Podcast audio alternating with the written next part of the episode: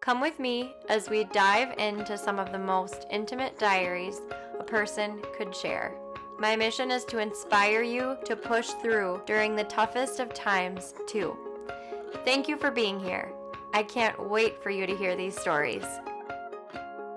This is Push Diaries Podcast. I'm your host, Tess.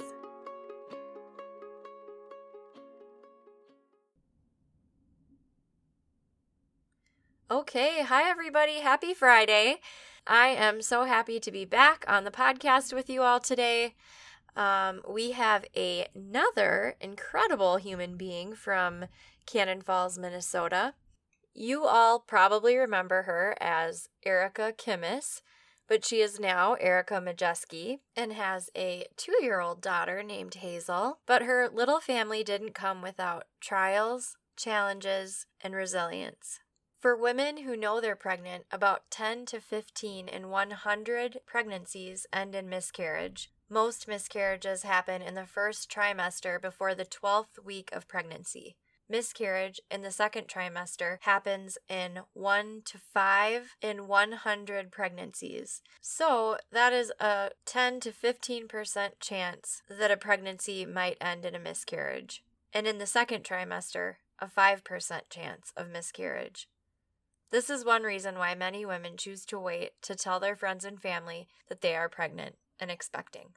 As many of you have likely heard, preeclampsia is another difficult challenge that comes with pregnancy. Something less common, however, is a form of preeclampsia called HELLP syndrome. The cause of HELLP syndrome is unknown, but there are certain factors that may increase your risk of developing it. Preeclampsia is the greatest risk factor. This condition is marked by high blood pressure, and it typically occurs during the last trimester of pregnancy and even during childbirth. Hemolysis, elevated liver enzymes, low platelet counts are all risk factors and symptoms that show HELLP syndrome in an individual. This is a more severe form of preeclampsia. Be sure to check out Erica's webpage after the show to hear more about her story, see lots of pictures, and be connected to great resources, including links for the Ava bracelet, resources for HELLP syndrome, and Shawn Johnson's YouTube video about pregnancy and heartbreak that Erica refers to in her episode. Thank you guys so much for being here and for all of you listeners from Minnesota, Michigan, and far beyond. With the pandemic and many racial disparities, along with the stress of a year for politics, I'm glad you're here. I want you to know you're not alone, and that if you come along with us on this podcast, you will be inspired and you will hear stories that will make you feel less alone. And if nothing else, put positivity, encouragement, and resilience into the forefront of your mind. Keep your chin up and be sure to check back every two weeks for new episodes. And consider supporting the show at www.patreon.com forward slash push diaries podcast. That's P A T R E O N dot com slash push diaries podcast. And again, be sure to visit Erica's webpage at www.pushdiariespodcast.com forward slash episodes forward slash Erica to see the show notes for this episode. Without further ado, here is Erica. Episode 16 Erica. I told my husband, I'm like, keep the dog out of the window because she will Right. bark when the mailman comes. I know. Hey, that's okay. This is half the fun, right? It's like right. We can edit out whatever we say wrong or if our dogs bark, so it's all good. No pressure. Super excited to have you on because I know miscarriage is like a huge issue with a lot of women. Yeah. Um, and I know, I'm sure you can feel really alone and helpless when you're going through it. So I Right. think this is really great. I'm so happy you reached out. I know. You know- I, I was talking to well, you went to St. Cloud. I don't you I know I think we might have hung out like once. Yeah. Well, um, but um the girls that I used to live with in St. Cloud, I text them and I was like, okay, this is what I'm doing. They're like, oh my gosh, Eric, I'm so glad you're doing this. And I was like, okay, good, because I'm I'm a little nervous, but I'm excited Yeah. at the same time.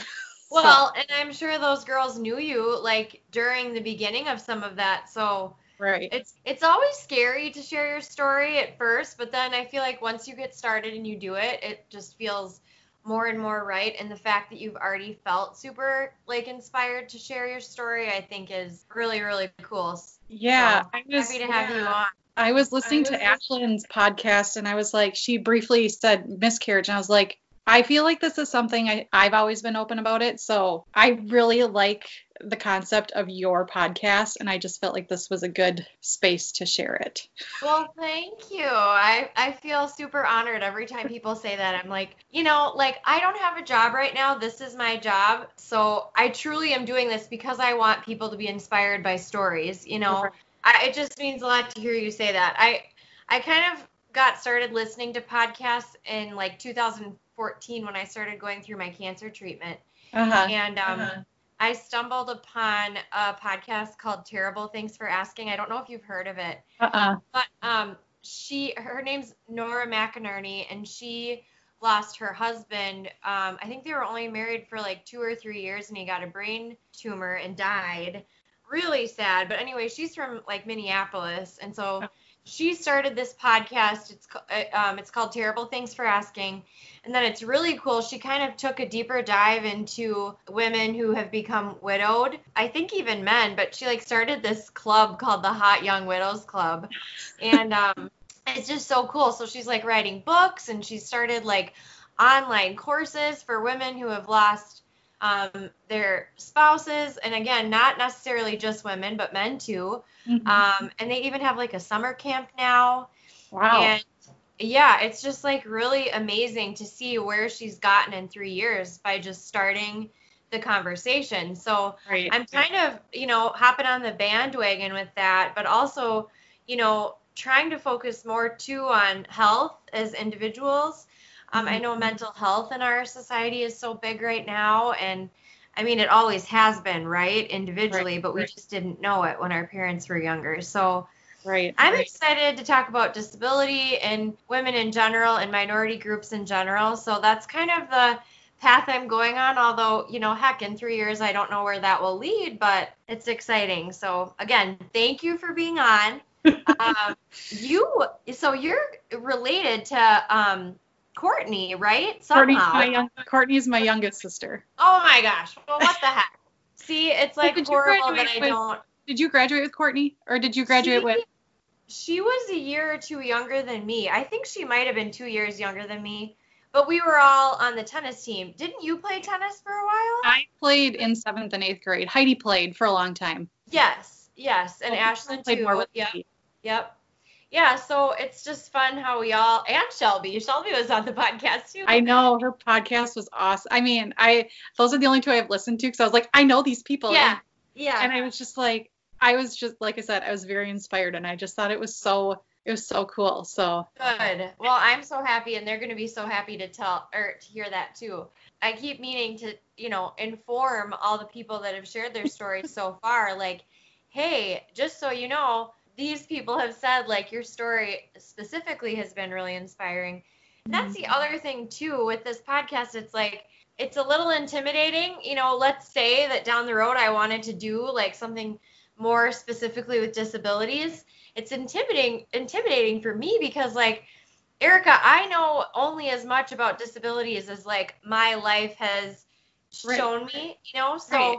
I just think there's so much power in sharing your stories because like you're an expert on HELLP syndrome now, you know, because you've lived it. You're an expert unfortunately on miscarriages because you've lived through it. Like right, but you understand so much more what these women are going through than like me as a social worker could or a Mhm. counselor could if they were telling them what they were going through so this is why storytelling is so important and Mhm. it could be a form of therapy too so why not I truly believe that. I think it's a great form of therapy. Like this, I know it like because it. I mean, it's been almost.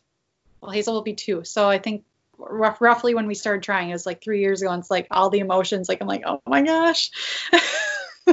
yeah well, probably get emotional, but yeah, but that's okay. That's real life. yeah if you need to pull a kleenex box nearby hey anything you need to say or scream or cry or yell like Uh, we're here for you, girl. And you're not going to be the only one, which is unfortunate, but also the beautiful thing, right? So introduce yourself and then Sure, sort sure. of say why you want to be on the podcast. And then we can kind of take it from there. We can just make this as casual as we want. And Okay. I have a list of questions too that I'll kind of ask you to help kind of guide the conversation. But Sure. please share whatever's on your heart and you know whatever path you want to take. That's great. So Okay. Okay.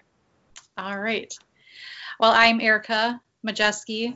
I went to high, we went to high school together. Well, you're a few years younger, but we went to high school together. I can start with saying like my husband and I how we met.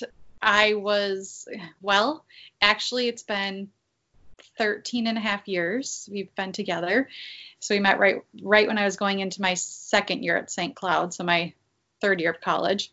Um, right, met right before I left, and then he showed no interest in me. I came home for a wedding a couple months later, and we met up again, and um, and that's when we started dating.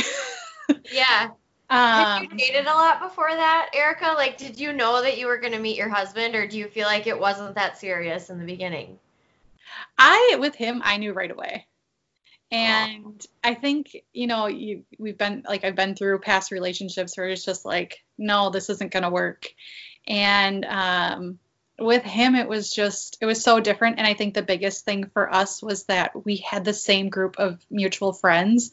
Even though I was from Cannon Falls and he's from Hastings, um, I had friends from Hastings and we had the same group of friends. And that I think was a huge um, thing for the both of us. Actually, I have right before we got married, I was going through pictures um, because I thought I was going to do a slideshow, which I didn't end up doing. But I was looking at this picture I had of with a group of girls, and I look be like in the background of the photo, and I see this tie-dyed shirt, and I was just like, I'm pretty sure Joe has that shirt. Oh, And funny. so I asked him, I go, because you couldn't see his face really. And I go, Is this you? And he goes, Yeah. We were at the same after party for prom my junior year of high school. Like I was at the Hastings. Oh, Hastings. that's so bizarre. And I then how many years later did you meet then? Like four or two? Um, we, I mean, we had still probably, we always talk about we were probably at the same parties and we just never Oh, knew each other. times. Oh Yeah. yeah. Yeah, like literally had had a, po- a party been an hour longer, or like you guys got hungry at the same time, or met at like the cooler to get another drink. Like, right. oh right. yeah, it's just bizarre how I feel like yeah, every guest on this podcast has literally said to me like, it is such a small world. It's just crazy. Like whether that be you know like even my service dog, my the trainer who raised Macy Uh-huh. went to, co- went to college. So I'm sorry. The trainer who ra- raised Macy is don and don went to college with like had this roommate that she just like met there. I don't even think they went together. Um, and the woman that she was roommates with, her husband is best friends with my brother-in-law. Oh my God. like what the hell? Isn't that It's- just nuts? It's always crazy. It how- really is. So wow. So you guys like literally had the same friends, went to the same parties. I didn't realize that he grew up in Hastings. So Yeah, that's just a whole nother realm of small world. Right. Exactly. Yeah. Awesome.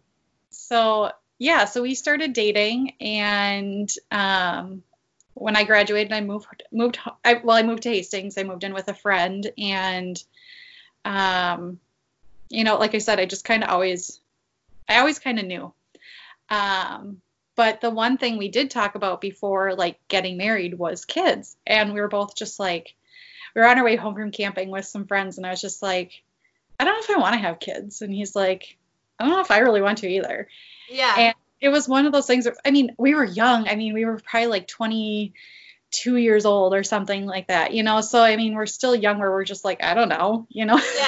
Like like it was exciting to think about exploring that together, but it wasn't necessarily something you guys had ever like had Right. the opportunity to talk about with someone. Right. Like we wanted to be. We, I I knew that going in because I knew that this was a more serious relationship. That I just knew, like, I was like, I need to make sure we're both on the same page. Like, if we don't want to have kids right now, that's fine, you know. And but if we get to that point later on, hopefully we both agree, you know. uh, So, Yeah. um, yeah, so we went into that basically just thinking no kids, wow.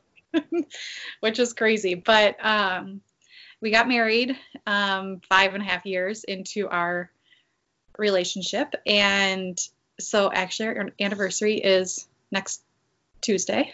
nice. That's so exciting. Yeah. Um, and we still were just like really on the fence about kids. We were like, I don't know, like, do we? We were good. We had just, you know, moved into a house. We just got married. We're like, we want to enjoy married life, you know, before we even take that next step. And yeah. so our friends started having kids. Um, his brothers started having kids, and we're just kind of like, well, is it time? Like, I don't know. You know, we just talked about it, and I just said, you know, I I want I want to do this if you want to do it. You know, I don't want I also work at the time I was working for a family law firm.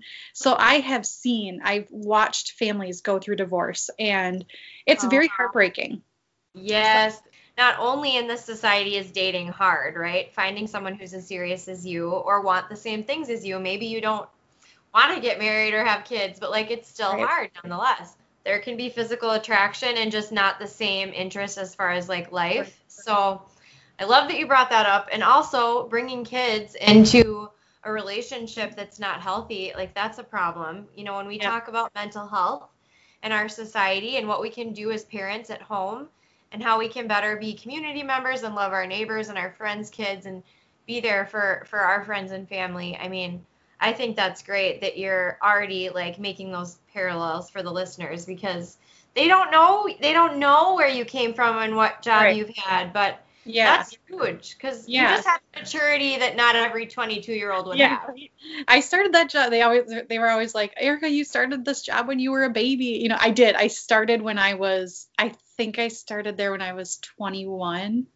I want to say. So cool. And and so Joe and I had literally just started dating. We were only we were a year into our relationship when I had started working there. Wow. And um, he did after like we got to know because it was a very small law firm and they it was funny because once they got to know us i mean we knew everybody knew everybody there and you knew everybody's family kids all that stuff you know and um, they would always joke to joe you know if anything happens you know you're kind of screwed. Yeah yeah because we like her better just so you know. Right.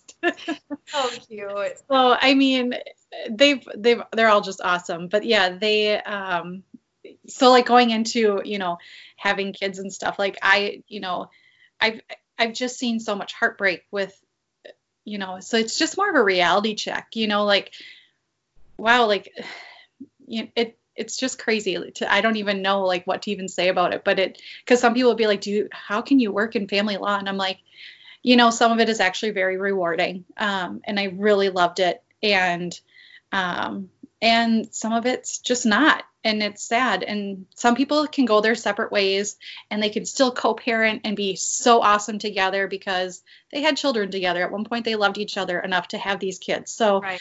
you know they can still co-parent together but you know there are people who can't and that's um that's hard too so yeah you know when we went in like started talking about having kids that was my thing where i just said i want to make sure you're ready for this. I don't want to do something that you don't want to do, you know?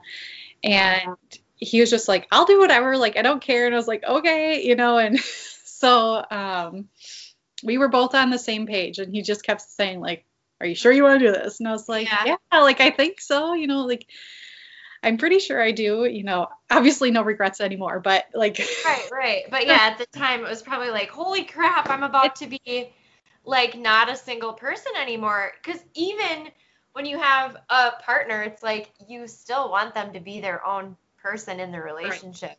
yeah yeah so you i mean you just want to make you're you have to take care of another tiny human being and it's yeah. it's not just you you can't just go and do whatever you want anymore. Yeah no small potatoes there that's for sure.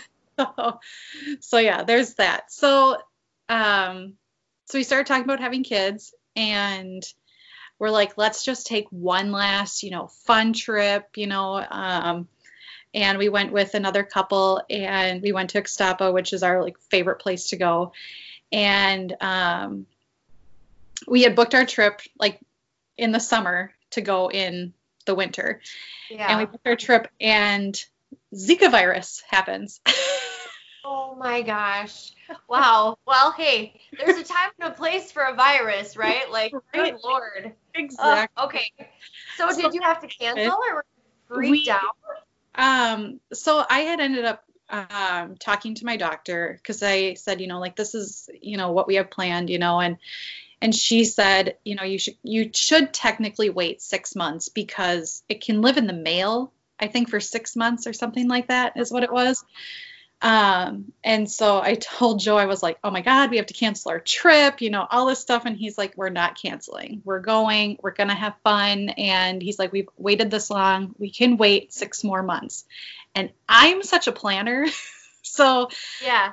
he has it his like entire side of the family birthdays start with i start in october and their birthdays through march and there's like six birthday well probably not six but there's Plenty of get plenty birthdays in december. So i'm like i gotta make sure that you know we don't Yeah.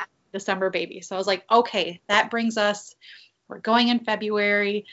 We can start trying in august. And um, so we go on our trip or we you know we book our trip. And then that was the year that i because i was running 5ks at the time. And i was like i want that year to be the year where i ran 12 races. I wanted to run 12 i wanted to run one each month or at least 12 through the Sweet. Here, year i, I know That's so love cool. Erica. That's so cool. Okay, so like, how long have you been a passionate runner like that? Were you in track? Um, yeah. I had a friend, um, uh, uh, she had invited us to do a 5K on New Year's Eve one year. And we, I never trained for it. Like, we just did it for fun. It was, you know, whatever. And then I think it was probably like a year later, I was just like, you know, that was kind of fun and I'd like to do it again. So I signed up for another one.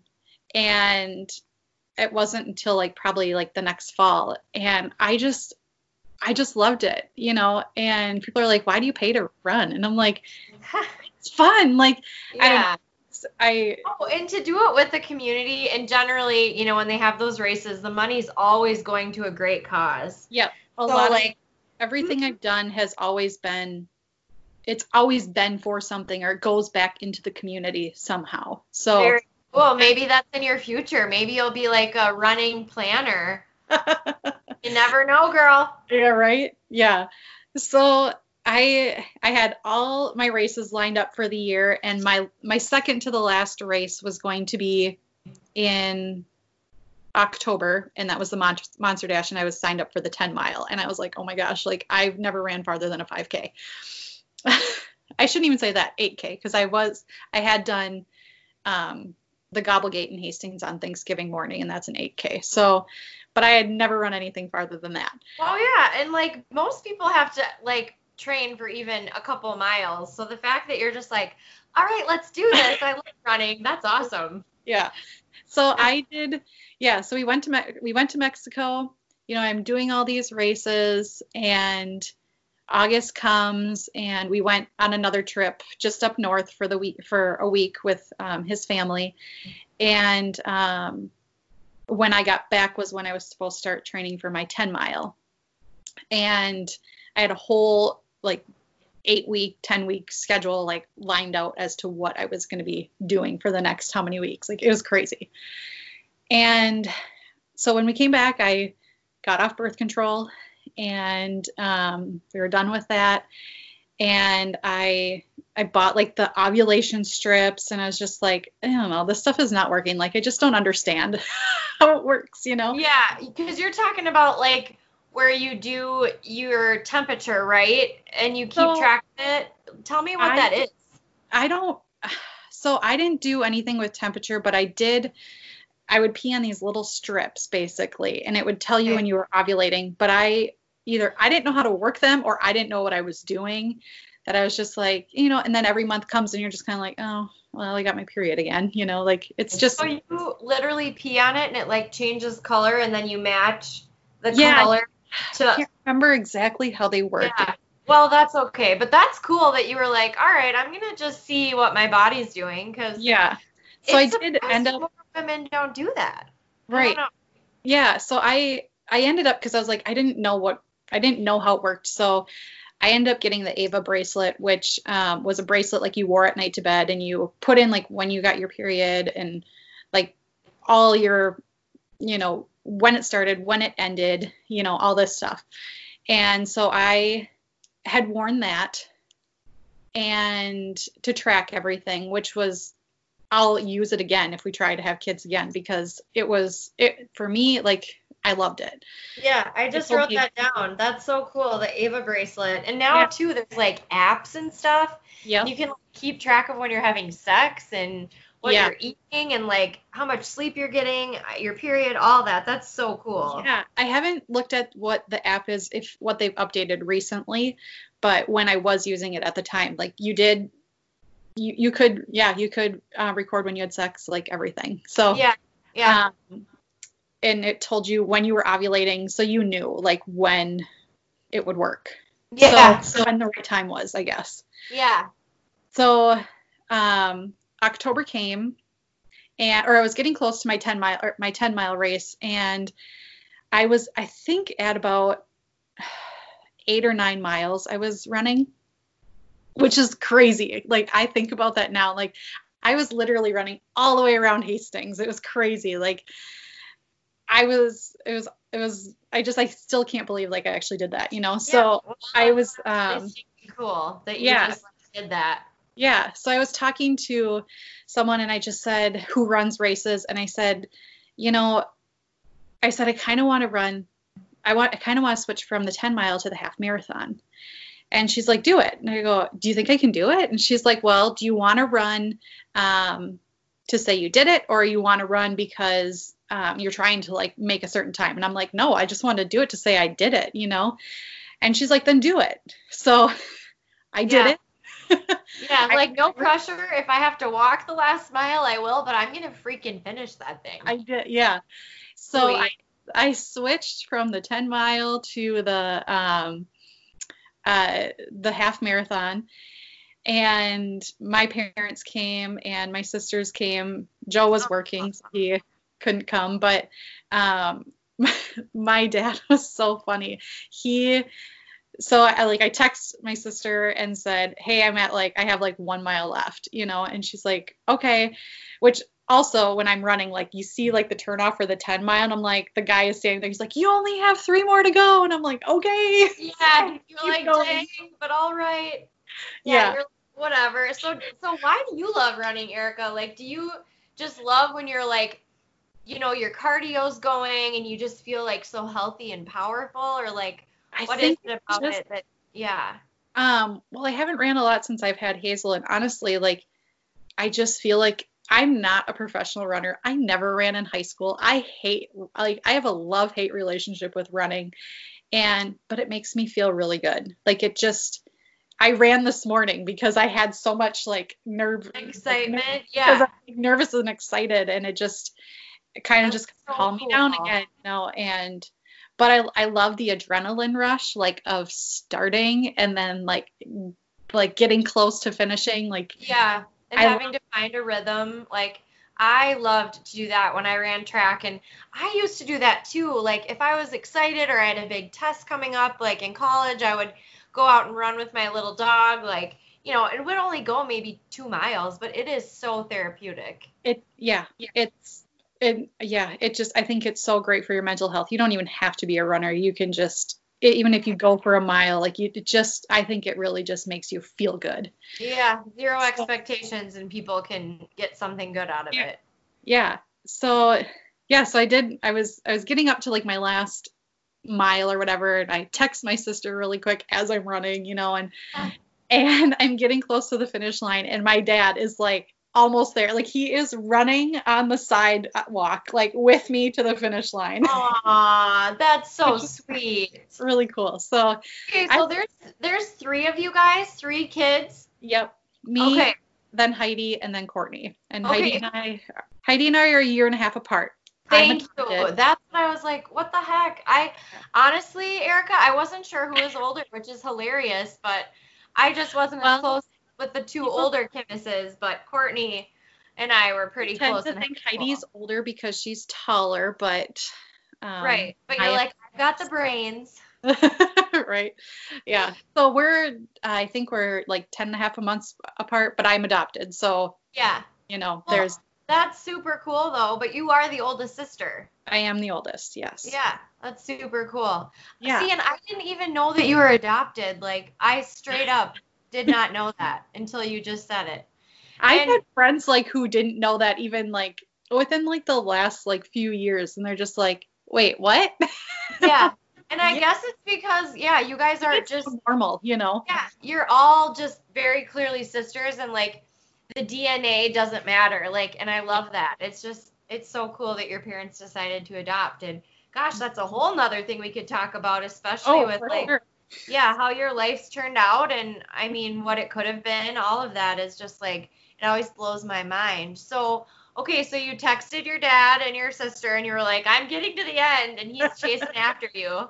Yeah. That's fun. So I got to the, I finished the race. I think I finished it in like two hours and 45 minutes, which is kind of long, but at the same time, I was really, I was proud of myself for finishing. I never walked. I ran the entire way. Like it was, it was such a good race and it's such a good course because it's pretty much flat almost the entire way. So Nice. it's not like, Nice. it's, it's a great run. Um, and I'd love to do it again because I just, it was, it was so good. Um, yeah, so I did the race. We went out to lunch after that. I had a Bloody Mary, you know, like it was it was great, you know. And Heidi's like, you gotta eat protein because I think you're supposed to eat a lot of protein after you run. Yeah, right? I guess it's like replenishment or something like that. yeah. So um did the race and then a couple weeks later, um, because it was the end of October, and um I now we're into November and I was um I knew I was supposed to get my period. And I wasn't getting it and I'm like, okay, like they I know like sometimes like sometimes mine's like a day or two off, you know, and so I was like, I'm not gonna get too excited yet because, you know, I'll probably get it tomorrow, you know, Right. thing. And so I didn't get it. and it was, I think it was probably like Friday night, you know, and I'm in bed. Joe is fast asleep because he's going hunting in the morning and I, I could not sleep. All I could think about was like, oh my God, am I pregnant? Like, do I need to? So I go on Amazon and order tests because I was just like, I need to know, you know? Yeah, But you're come like, yeah, by the time days. she gets here, I'm really gonna want to test it test it. So I was just like, I ordered the test that night. He goes hunting and um, he's out all day. And I'm just like sitting on the couch and I was just like, I don't know if I can wait for this package to come. Like, I just, and I'm so afraid to go in town to buy a pregnancy test because Right. I'm so afraid I'm going to run into somebody that I know, you know? Oh, really? You're like, ah, yeah. That, that's when you need to like whip out your child dress up chest and like Right, right. put on a wig. Yeah, I know. I know. Okay, please don't anybody see me. So I was like, I'm gonna run up to CVS really quick, and I'm gonna go get a test and just see what happens. You know? Dude, I would have felt the same way. I would have been going crazy. Yes. I was like, there's just no way I can wait. You know? So um, I go up there, I come home, I take a test, and it says that I'm pregnant, and I am like, you know, you, you're. I, I'm in shock. I'm excited. I'm like, oh my gosh, how am I going to tell Joe? Like, this is going to be so exciting, you know, all this stuff. And um, like, it was probably the longest day ever of him hunting. Like, usually I don't care. Like, that's my day where I just like watch TV and just do whatever Yeah. because Right. he's not around. Yeah, you don't have to feel bad. Yeah, it's like right. he's I'm like, oh gonna my God. Yep. I'm like, when is he gonna be home? You know. So he finally like, and I know that they're usually home by dark because they have to be out of the woods before dark. So I'm like, and he's down in Cannon hunting. So I'm like, he's got to drive like a half hour to get home still. And I'm because he told me he's like, I'm on my way home. I'm like, okay, like longest half hour ever, you know. Right. And he walks in the door. He's got his gun and he's gonna go put it away. And um, I have the test in my hand and I'm literally just shaking, you know. And I record it because I need to know his reaction. Aw. Obviously. right. And so I was like, Joe, like you got to see this. He's like, Erica, can I just put my stuff away? You know, and I'm like, yeah. have to show you something, you know. And I I hand him the test, and he goes, "Are you serious?" like, Yeah. you are? Like he he could not believe it. Like he's just like. What did he say? I wish I could remember now. What did he say? He was just like, he said something like, huh. That's what he Yeah. said. Like, Like, huh, who'd have thought suddenly the hunting, yeah, suddenly putting away my hunting stuff, like, doesn't matter. Like, huh, we're going to be parents. yeah. So like, okay. He's like, all right, this this is happening, you know. Well, now like fast forward to like we have a wedding now the next weekend with friends. and I'm like, okay, Joe, like we have to tell they're gonna know right away. I'm not having a drink at a wedding and they're not gonna Right. they're like, Erica, are you pregnant? You know? Yeah.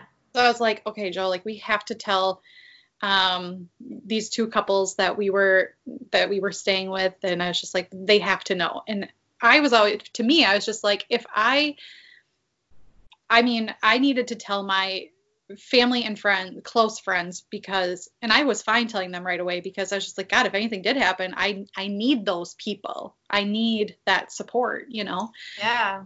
so um we tell our friend well we tell my parents which was hilarious because my parents were just like completely oblivious to it. We bought them these books that said how to be a grandma and how to be a grandpa or whatever or how to babysit a grandma and how to babysit a grandpa. And um my, my mom looks at the book and she goes oh is this from penny our dog? Oh, funny. like, mom. I go i'm pregnant. She's like Yeah.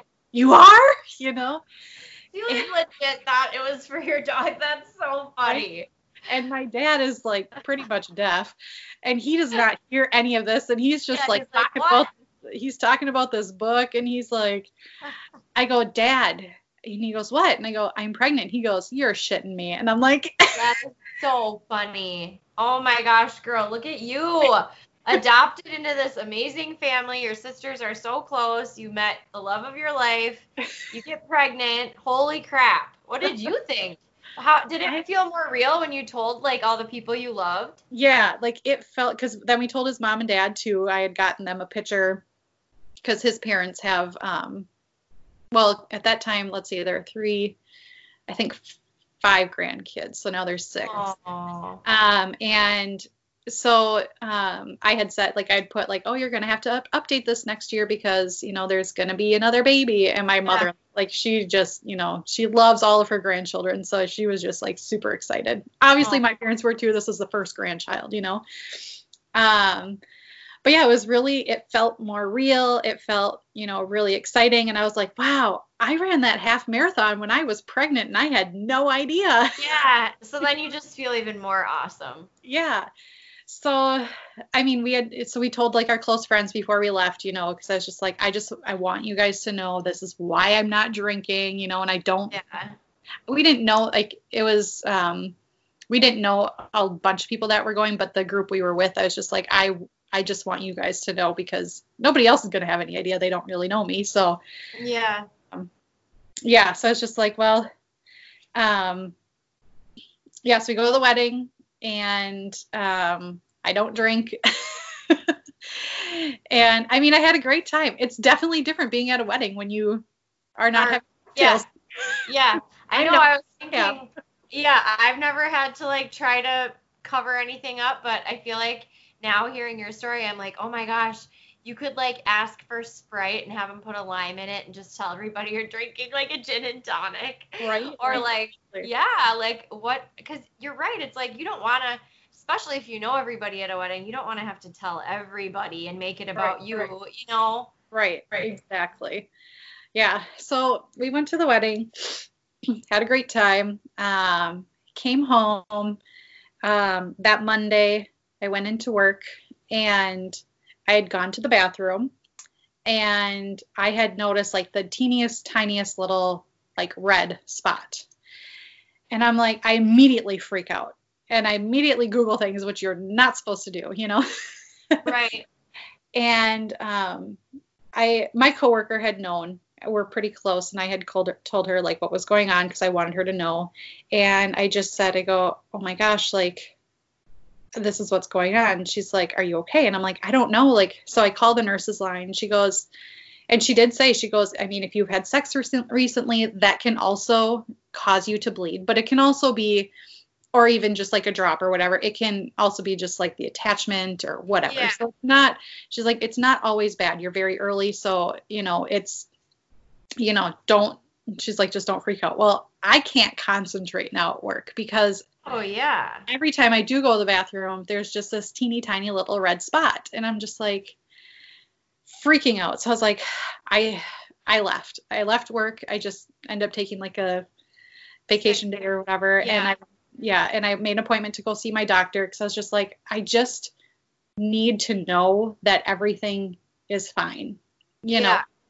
know. Um Because how And- quick do women get that first?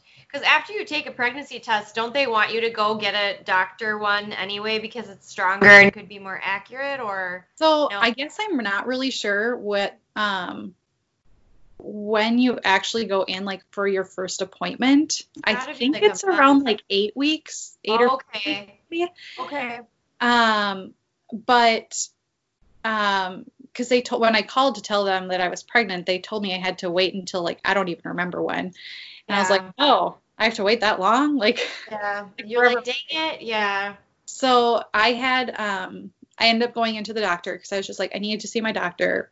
I needed to make sure things were okay because you know this is my first time like getting pregnant and it's scary you know when you see that because some of it like they say you know that you read online like it can be discharge like from your previous like extra stuff from your previous period that's just you know getting cleaned out of your system basically and you know it's nothing to worry about. But um so i had gone to her that afternoon and again like it was never anything major. And they did do a blood draw to check my i think it's my hgc levels or something check my levels. And she's like okay this is what it's at. We're going to have you come back um, and you're going to do it again because if the numbers go up that's good. If they go down it can mean you're having a miscarriage. I'm like okay. So i go home like and i had told like my family like the people who already knew that we were pregnant i had informed them what was going on because you know i'm very like nervous at this point you know? And um, i when i went home that night that's when i started to bleed more. Oh no. And- knew you knew something bigger I- was wrong. you know you just hope and pray that like it's absolutely nothing and it's completely normal yeah. but it was just it it was it just wasn't like it wasn't right and i just i, Yeah. I kind of convinced myself that it wasn't a miscarriage you know um and so i had gone back to the doctor i can't remember how that worked because i ended up taking the rest of the week off. Because it was right it was right before thanksgiving. And i went back took my um they took my blood levels again and my doctor called me. And well i should say on monday when i went in i said so i probably shouldn't run the Gobble Gait on thanksgiving morning. She goes no i want you to just relax you know just you know kind of like hang low and you know. And i was like okay sounds good. So um i was like okay i'm not running my 12th race this was supposed to be my 12th race Oh, so you were giving that up, but you also got it. It's like, okay, if my body's already pissed off and something's going on and I'm bleeding, like I should just not, you know, put your body through that stress. That makes sense. Yeah. So I just decided I was like, you know, I'm not I I you know accepted the fact that I wasn't going to be running that race and um so um and then she had called my doctor had called me the next day and when she called me I knew like I just I knew it wasn't good and she goes Erica you know I'm really sorry to tell you this but you know you are having a miscarriage and like thank God it was like literally at the end of my work day and I was just like I um I I was just, you know, I logged off the computer and I was done. I called Joe. He's at work and I tell him and he's just like, um, do you want me to come home? And I said, no, I said, that's up to you if you want to come home or not. Like I, I'm fine. Like I'm going to be okay. You know, I said, my mom's already coming here, you know, well, I don't even remember who I called first, but she was coming over anyways. And, um, but I he ended up coming home early and he just said like we he didn't really say much you know we were just you know like we just knew it was happening. And later that night i said to him um he was outside he had a fire. Like he was he was trying to process everything on his own. And i finally texted him and i just said can you come inside? Like we need to talk about this. Like i just you know i need to know like how you're feeling. And and you know he, like it makes me want to cry again. And he just says he goes eric i was getting so excited to be a dad and it was like it was just taken away from me you know? And um yeah how did you feel up until that point? Like did you cry at work? Did you cry on your way home? I didn't what did your mom say? thankfully i was working from home when i got the call. Oh okay. Um and i was just actually i think it was a day because now at this point i'm at a newer job and i um, was probably there for about a year when this was happening. And i was at a point where i could work from home two days a week. So Sweet. i was supposed to be in the office but i ended up just i was like I, if i get bad news i don't want to be at home. Or I, I don't want to be in the office i want to be at home. And so i um yeah it was i kept telling like the whole time like i just like i said I I knew it was happening, but I didn't want to believe it kind of thing, you know? And it's and like I said like this whole thing about miscarriage is that it's such a taboo subject. Like people are like you're apparently it's not something we're supposed to talk about, you know, all this stuff and I'm like that's not the kind of person I am. I like to share things, but and I'm sharing my story because I want people that if they don't feel like talking about with someone, that I'm hoping on some level they can relate to me and that's healing for them, you know? Yeah. Um, so, uh, I, it's all crazy, like how the things that happened around this, like getting pregnant and the miscarriage and stuff, because before I even knew I was pregnant, I was following Shawn Johnson, the gymnast, on Facebook or Instagram or something, and her like probably like a month, month and a half maybe before um, she had posted a video about her and her husband how they got pregnant and went through a miscarriage. And I had watched the video and I was like, oh my gosh, that's so sad, you know, like, but I didn't think I didn't think twice about it. So when I got the call that I had a miscarriage, like I went back and I watched that entire video and I felt every single emotion Aww. because I just I needed to know the way that I felt was okay. And um, so it was just like it was I I need to relate to people in order to move forward with things too. Mm-hmm. Um, and crazy enough, that week that I found out I had a miscarriage, this is us episode was oh. um, the I forget her Kate having a miscarriage. Wow. Yeah. Again, small world, and it's I like know it's almost like God knew what you needed too in that moment. Like, yeah, you know, like you needed connection. You needed people that understood what you were going through, which, like you said, that's exactly why you're here sharing your story on the podcast. Yeah. Yeah, so I I ended up I didn't watch it the night that it aired because I was like I just I don't want to I like said was try not to believe what was happening. And I watched it the next night and I was just like, okay, like I I was I totally related to the entire episode. And um, so I, you know, like I said, I just I need those things to I need those feelings to make sure that I'm feeling it, that it's okay, you know. Um, and so the next day was that now it's Thanksgiving. well, oh, I should say, back up a little bit. When my doctor called me um, to tell me I was having a miscarriage, she goes, Erica, I want you to run the Gobble Gait. Oh. Like, okay. Because I had told her, I was like, you know, this is going to be my 12th race. And she's like, I want you to run it. You know, it's going to be, um, I think it'll be really good for you. Aww. Okay. You know, to, um, to actually to run the race and I told Joe I was going to do it. And he's just like, Are you sure you want to do it? And I'm like, Yes, like I need to do it. I need to do it for myself. I need to do it for my mental health. I need, and this is supposed to be my 12th race. And I need to, I just need to make myself feel some sort of normalcy, but I need to do it. And um, so I ran and it was very hard to do when you know I was still bleeding. So I mean, I know that's TMI for some people, but like Well, come on. People it's okay. If they if if you're a guy and don't know what a period is, prepare yourselves because Right. we're talking about it and Right. miscarriages are not, you know, without blood unfortunately. So right. That is Yeah. so cool that you did that race, and I love that your doctor was like, "Do it. You should do it." I love that. Yeah. It- she must really like care about her patients. Yeah. Um, yeah, and I just had um, I was just going back through my text because my cousin's wife had sent me a text the day that um because I think I might have posted something that day about having a miscarriage or whatever and that I ran the race and all this stuff.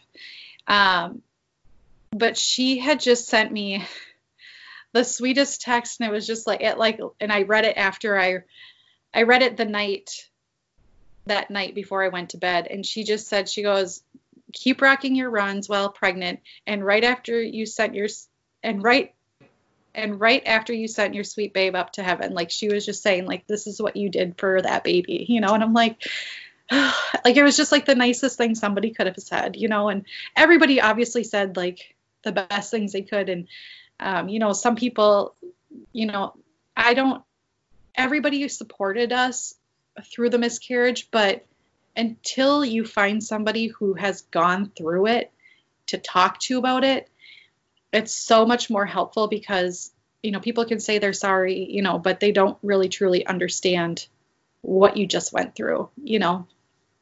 And I'd actually Yeah. met um, after I posted about it too. I didn't put it on Facebook yet because I was like, I'm not sure about Facebook yet. I'll put it to Instagram. I have a lot less people on there, you know Right. and um, I had a few people message me and just say like I had a miscarriage and I felt like I couldn't talk about it, and I'm like, why can't you talk about it? You know, like I just I I don't understand like why we don't feel like we can talk about this. You know, Yeah, it is really bizarre. I know. I like wish I wish we knew why. I I just think women's health in general is so misunderstood. right? And it it's not there's nothing wrong with having a miscarriage. You just you know it's it's it just happens and you know it's unfortunate and some people go through even worse things and it's like it's it's such a big loss it's a loss and it should be talked about and you need to grieve about it you know you shouldn't just like leave it hanging there and just try to Right. move on like Right. It was still a human life that you lost. Like that's still a big deal and and I love, you know, how much Joe loves you and that little baby. Like him just saying I feel like fatherhood was stripped away from me. Like that's so powerful even to hear his feelings about it. Mm-hmm. Um, because he, you know, even though it was new and you guys were all excited, like you knew what your future was going to entail. Like you saw Right. that baby in your head and in your dreams, and Mhm. I cannot imagine the loss I would feel. It like Yeah. makes choked up just hearing you talk about it. Yeah, I mean, and you go from like in a matter of a, week, we went from this extreme high to this extreme low, where you're just like, you you do you feel like it, everything is just taken away from you. You know, something you were so excited, like something you weren't even sure you really wanted to do in life. Like you know, years Right. ago, we said we But didn't you're like, I'm yeah, I'm signing up for the next 18 years at least. right and i think that's kind of how i knew like joe and i were doing the right thing with you know getting pregnant is because we realized with that loss you know How serious? this is how serious it was and like how much we wanted to be parents you know yeah. Um, so i talked to my doctor and i just said like how long do i have to wait you know before we can start trying again and she's like you know really you technically she's like we should tell you you should go through another cycle but if you don't go through another cycle that's totally fine too and I, I was like okay you know she's like but you know it's up to you and it's you know what you want to do and i'm like okay so um I told Joe that, and he goes, I will do whatever you want to do, whatever you're feeling comfortable with, you know. And because I did bleed for probably over, probably at least a week. And because I think she said if I would have bled for longer than a week, I need to go in and make sure everything was fine. Um, but I, it was probably about a week, and I was fine after that. But um, uh, yeah, so I had, I put the Ava bracelet back on. But what about mentally? Like, did you, after you quit bleeding, like, and you and Joe decided, like, okay, we're gonna just kind of continue on here and see if we get pregnant again. Like, did you have doubts in yourself? Oh, the whole time, like the whole time, I'm like we, because I put the Ava bracelet on, because we both were just like, we want to keep trying, you know. But that entire time that we tried, all I could think about was a miscarriage, and am I going to go through this again? You know, you don't know, like. You know, we've already been through one loss. Are we going to have, are we going to struggle to get pregnant? Are we going to keep having miscarriages? You know, what's going to happen? Um, so I was just like, you know what? I'm ready to try again, even though like I was still grieving over this loss. Um, it was very emotional, and but I I knew that it was something we both wanted. That we just wanted to try again. We didn't want to wait, you know. You didn't want to give up, yeah. Right. We weren't ready to give up, so we put the baby bracelet back on, started tracking everything again, and it's crazy because after a miscarriage, I think your your hormone levels are a lot higher and things like that. So, um, my bracelet said because usually you ovulate for like I think a couple days. I was ovulating for almost an entire week. Wow. Your body was like, all right, let's do this. yeah, Oh my gosh. Well, hey, th- that that's great. yeah. So, um, you know, this whole time, like, you know, I was ovulating, we did our thing, and, you know, you're just waiting, you know, for the next, the week to come that you're supposed to get your period. And the whole time, like, I'm just, I'm nervous. Like, I'm nervous the entire time, like, leading up to that. And all I'm, I'm still processing this miscarriage at the same time. And um, we, um, the week before I could take a test, I went with my mom and my aunt to purse bingo. and my friend was bartending and he's just like, have a drink, Erica. This one's on me. And I was like, hey, you never know what's going to happen next week. You know, I'm like, I better have a little bit of fun today. yeah. I didn't want a purse that day. So, um, I think I did. I don't remember. Maybe I didn't. I don't know. I had fun to say the least. That's good. That's good. You deserve some major purse bingo, sister. yes. Um, so um, the next week, I could take a test, and I was working from home, and Joe was home that week, and I was like, okay, like I could take a test today, but I'd rather take it tomorrow because usually this is the day that I get my period. So I'm like, I'd rather wait another day or two. And Yeah. he's like, and I ended up taking the test, and it said pregnant. wow. And I told Joe, I said, you need to go to the store and you need to buy more because we need to make sure that this is right, you know? And so he went to the store. I think I took like three more tests. They all said pregnant, you know, and I'm like freaking out, you know. And we, again, like I called my parents, I called my sisters, you know, and, um, and everybody was just like, okay, you know, everybody was so nervous. I think, you know, everybody was excited, but everybody is also nervous now too because we don't know what's going to happen.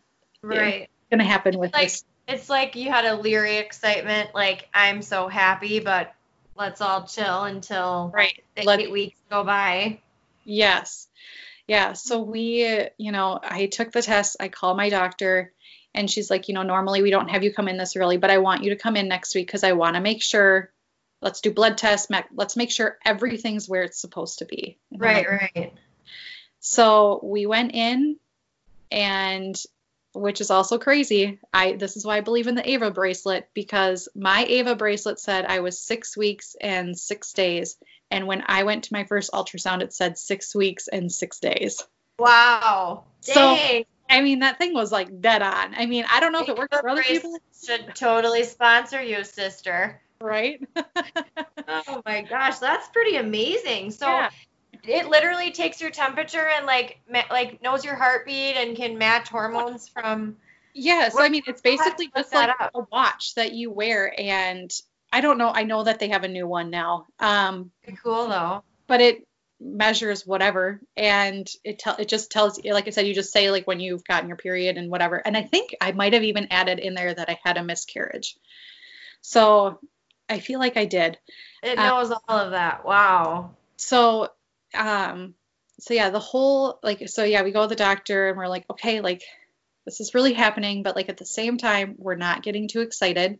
We're Sure. still so completely nervous about everything, you know. And um, it probably wasn't until I think our 12 week ultrasound when we actually got to see, like, you could actually see the baby. Like, it looked like a human. And we're like, oh my gosh, like, this is really happening, you know? Um, and like, it's just such a crazy experience, too. Like, you know, in the back of my mind, the entire, like, my entire pregnancy, all I could think about was losing the baby. I mean, because all I could think about was my miscarriage. And it's like all I wanted to do was get this baby born.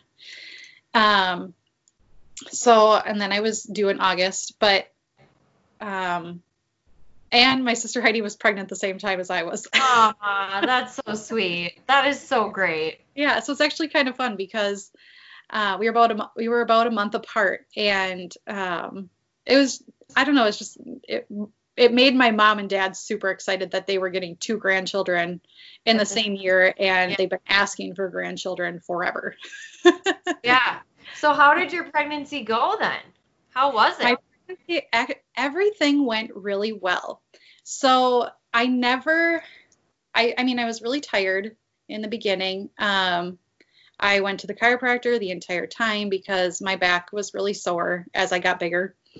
Um, and I, yeah, I never really had, I, I had, I would say, an overall really good experience with pregnancy. Like, I mean, I didn't love being pregnant in the summer, but um, other than that, I wouldn't say I had any complications about anything. Um, if something didn't feel right with my body, I would email my doctor, and she's just like, "Nope, that's normal," you know. And I'm like, "Okay." I'm like, "I'm really sorry, I'm emailing you all these questions." She's like, "No," she's like, "You should do that because I would rather you do that," you know. Um, but otherwise, everything was completely normal. Um, and then July came, and that would have been my first due date with the baby I miscarried. So that month was a little hard for me because, um, you know, I all I could think about was like I could have a baby right now, you know, in this month, and and I have to wait another month, but I'm everything's going to be fine, you know. Um, so I had, so that was hard, like because you you know you know of when your due date's going to be, and you know thinking about when that baby was supposed to be due, and it's not something I've learned to like. I don't want I don't want to forget about that because it's something I'm learning to live with. It's a baby that I lost, you know. Even though I was six weeks, like I still almost six weeks, like I still lost a baby, you know. It's That's still yeah, that was still a human life that could be Right. here today. Yeah. Right. yeah. So July came, we had, you know, I went, you know, I, I had the due date, you know, I, you know, just kind of reflected on that day and what could have been, but you know, I continued to move on because I was like, you know, we gotta, we gotta get this baby here and make sure everything's okay. Um, and then Heidi had her baby in Mm. July, a couple weeks later, and um, and at this point, like I was going to the doctor, you know, and I was pretty swollen, but I wasn't. I just kind of was like, it's the middle of the summer, it's hot and humid, you know, like it's just. I'm sure that's all it is. And every time I go to the doctor, she's like, "You're a little swollen, but you're fine." You know, I'm like, "Okay, I'm not worried about." Like your belly was swollen or like your My- feet?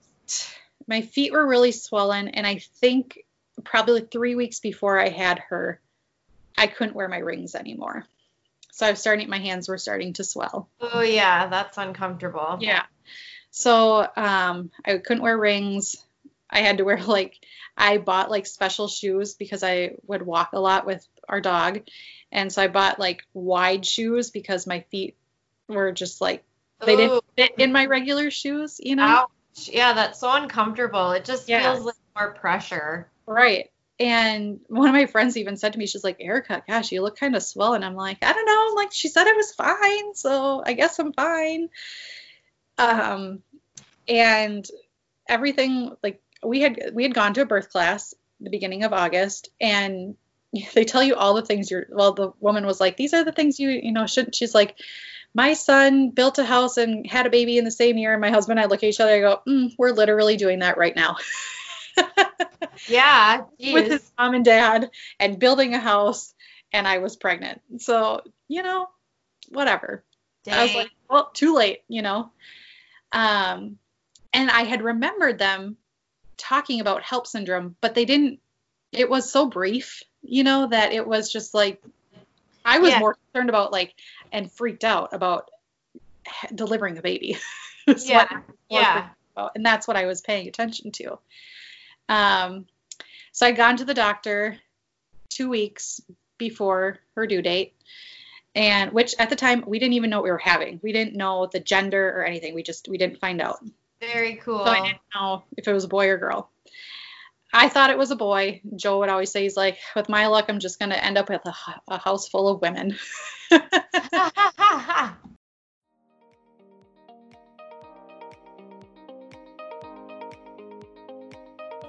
Hey everyone! I wanted to tell you about Patreon. Patreon gives creators of all kinds the tools needed to acquire, manage, and energize their paying patrons. Support Push Diaries by subscribing to our Patreon page where you'll get exclusive content not found anywhere else. We just started a special series where me and my fiance Tyler talk about life and how we push forward together. Just go to patreon.com create a profile, and become a patron of Push Diaries Podcast and thousands of others. Thanks, and we'll talk again soon.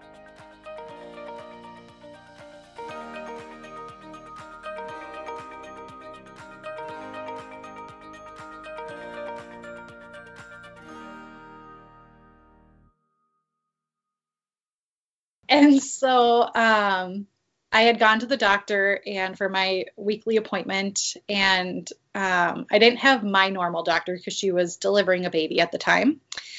And um, she's like, "Well, you're not dilated." She's like, "But um, you know, keep doing what you're doing." And I'm like, "Okay, sounds good." Never said anything about me swelling, nothing.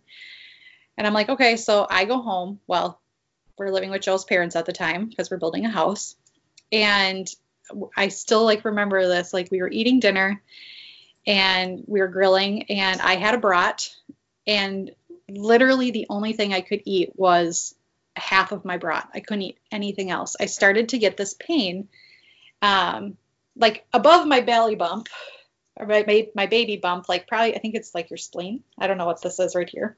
okay. Um, and I was just like, I'm just gonna take some Tylenol and go to bed. Like, I don't feel good. And so I did that. I went and laid down, went to bed, got up the next morning. Now a lot of my friends know I get up super early in the morning and work out because I'm crazy like that. But that's my time day that I'm done. I think that's awesome that you do that. I need to have the self control you have with working out because I should be doing that every morning. I don't think you're crazy. so I got up, worked out, showered. Um, and I will say, I did notice when I was in the shower that I did kind of feel a little bit dizzy. And when I like closed my eyes to wash my hair, um, I did see like some spots, but I, I just figured I just worked out. I'm high, Yeah, pregnant. yeah, you're pregnant. Yeah, yeah, Okay. you're in the shower, your eyes are closed. Like, I feel like I've done that too. So you Right. like, big deal. Right. So I shower, you know, get ready for work. And I'm working from home at this point now full time because I just couldn't walk. it was so my back hurt so much. Um, so I was working from home and um, I sat down to watch the weather before I worked and and then I moved to my desk and I sign on and the pain comes back again. Now mind you, all I had eaten at this point is a granola bar because I just like wasn't very hungry. So I eat this granola bar, I start getting onto work, and this pain comes back, and I was like, gosh, I'm like, this is so weird. Like I don't know what this is, you know. And I start, I was like, I'm gonna see if I can get through like an hour of work and see what happens. And I literally now at this point, I'm in so much pain. Like I am standing over my chair, like hovering over my chair because it hurts so bad. So I messaged my coworker because she's usually on when I am, and I said, I assign these cases to myself. I don't feel good. Um, hopefully, I'll be back on, but can you email our manager and just let them know what's going on? I don't have time, you know, to do this. She's like, Yep, Yeah. you know, I'll. She's like, It's fine. So I go lay down, and um, takes some Tylenol, and Joe's home because it's his day off. And he he's like, "Are you okay?" And I'm like, "No." I'm like, "My stomach just really hurts again." He's like, "Oh, okay." So I'm gonna I'm gonna call the nurses line um, at like 7:30 or whatever. So I call them and I tell her, you know, about my pain, and she goes, "I'd like you to come in. I just want to make sure."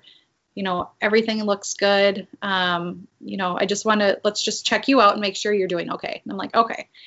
My bag was already packed pretty much, and I just I was like, I'm not bringing it with because I've seen the things in the movies. You know, they go in, they're just like false alarm, go home. Yeah. you know. So you're So- like, whatever, we'll get that later. Yeah. So I just told my husband, I just said, you know, why don't I'm like, everything in the bag is ready to go. You have stuff in there. I have stuff in there. If something happens, your mom will grab the bag. She knew what bag to grab if we weren't able to bring it, you know? Right. So we go to the doctor. Like his parents aren't even, I think maybe his dad was up, but I don't even think his mom was up yet. And so she was probably like, oh my God, where'd they go? You know, and um, went to the doctor and they're like, um, basically I'm, we're in this room and they're checking my vitals. I peed in a cup because they have to, um, they needed that sample for whatever reason. At the time, I didn't know. Um, because I was like, let's just do it now because I have to go to the bathroom now. So I did that, and then they did some, they did a blood draw, I think, and um, were really just monitoring me. And they're like, you're actually having some contractions. Can you feel that? And I'm like, no. Uh, this- so you're literally eight months and like two weeks. I, yeah, I'm two, yeah, I'm, at this point, I'm 38 weeks um, pregnant. And so we're in the room and um, they're just kind of monitoring me, coming back and forth. My, do- my doctor is delivering babies. and I have this nurse who she's just awesome. And she um, came up to me and she goes, Honey, I think you're having a baby today. And I was like, Really? And she goes, I Yeah. I really do. And I was like, okay, you know, and my doctor finally comes in and she goes, um, you know, she's looking at everything and she goes, um, we're going to send you to United. Um, she goes, you're sick and we need to get the baby out. And I'm like, well, I can't have the baby here. And she's in Hastings. And I, and she goes, no, she's like, they're going to take better care of you um, at United. And that's where I'd like you to go. I said, well, will you be there? She's like, no, unfortunately, I don't go up to United anymore. So she's like, but there's a really great doctor up there. She's working today. He or she's working today, and um, they're gonna, you know, take care of you. I was like, okay, sounds good. I'm like, so, so how do I get there? You know? yeah. And, And she's she like, we're gonna take you by ambulance, right? Yep. Yep. Never been in an ambulance before. So what did you like? What did you understand about being sick when she said you're sick? At like, the time, honestly, I had no idea. For me, like, because Joe will say, he's like, you were so calm. And I was because I I knew everything was out of my control. I knew there was Right. nothing I could do. and your baby was to term. Like if they Yep. got the baby out, it should survive, right? Yep. So you just Yep. trust your doctor. Right. And so I was just like, you know, everything is, yeah, I'm like, everything's out of my control. There's nothing I can do. They're going to take care of me. Meanwhile, he's freaking out, you know? yeah. And so they, um, I have one IV in, they got to put another IV in me. And, or a I don't know if they put an IV in. I had an IV in already, but they had to get, do something else. And because I was so swollen, um, they couldn't Oh. get the IV in. And it took them seven times. Oh God, Erica. Oh. And I hate needles. Like Having have tat- when they I mess up one time, that sucks. The Right, fact and that they couldn't get you for seven. Oh. and I was just like, I ha- okay, I have three tattoos. Well, one was done at the same time, um, and I and my cousin was with me, and she goes, "Oh my gosh, Erica," she's like, "I wish I could record you because like it hurt for me. It hurt. Like I was such a big baby getting my my little tattoos that I have." Okay, It's the worst when the needle's actually going into your arm and you can Right. feel them missing your vein. Like Right. seven Yeah. times it took them. that's stupid. And I'm Like, so and they had to finally get like they had to bring in the anesthesiologist and he it took him two times to get it in. So like it was the sixth and seventh time like he finally got it in. Um, and I told Joe I was like, okay, you got to call your mom and dad. You got to call my mom and dad. Like we always joked that we're like, we're not going to tell anybody when the baby's here, like until, or we're not going to tell anybody that the baby's coming until the baby's here. Well, we have a dog, and now we live with his parents. Like everybody's got to know, you know Right. You can't keep it a secret. right so i was like call my parents you know and um, so they my parents came to the hospital and um, as the, my parents came as they were loading me up onto the stretcher basically Oh, and God. this is another small world thing my da- my dad goes oh i know the ambulance driver i'm like oh for crying out loud oh yeah, of course. of course you do you know Yeah. Now the whole town knows my business. right? So I, um, Joe couldn't ride with me. He drove our vehicle up, and his mom rode with him. And he's like, "Do you know how fast I drove up to United?" And I was like, "Uh, you know." Meanwhile, I'm just hanging out in the um, ambulance, and like I said, super calm. And all I can think about now at this point is, um, like I'm talking to the EMT, and I go, I'm sorry, but this is kind of funny because my grandparents growing up had a scanner, a police scanner. And if we were at their house on the holidays, that thing goes off like it you, you have to be quiet. Yeah. You got to know what's going on in town, you know. And so I was just like telling the EMT, I was like, if my grandma was alive, and not like she would have, she has Hastings, you know, but I was like, all I can think about is what my grandma would be thinking had she heard Yeah. something like if it was me on the scanner, you know Yeah. kind of laughed, you know, and you know, I'm still just super calm about everything. And um, I get to the hospital, and I have not eaten or drank anything all day. And I think we got there at like four in the afternoon, and we were at in Hastings Hospital. I think we were there about probably about eight in the morning. So like all day long, I had not eaten or drank anything, and I was so thirsty. And she's like, "You can't even have like." When I got to my room, she's like, "You can't even have ice chips." I'm like, "Oh my god!" Like, I'm okay, That you know, sucks. yeah. So I did have to take a shot of something. Don't remember what it was. And she was like, "Enjoy this, because this is gonna literally wet your whistle for, and that's gonna be about it." And she's like, "It tastes horrible, but it's probably gonna feel really good on your dry mouth." Yeah. Um, and then I had to go to the bathroom because they had to put a catheter in me because, um, so as I'm waiting for like everybody to get to my room now, because I was trying to get Joe to come on to be like, I need to tell like your side of the story, but he's like, no, I don't want to. So Yeah. Well, and we can Fine. later. You can pester him later. We can Right. talk more about that. yeah, I love hearing multiple perspectives. So if Yeah. you would be interested, just holler. yeah. So he told me because I said, well, what happened like when I, like when you got to the hospital? Because I don't know like what you did. You talk to the doctor? He goes, yes. So when he got there, the doctor told him we have two options.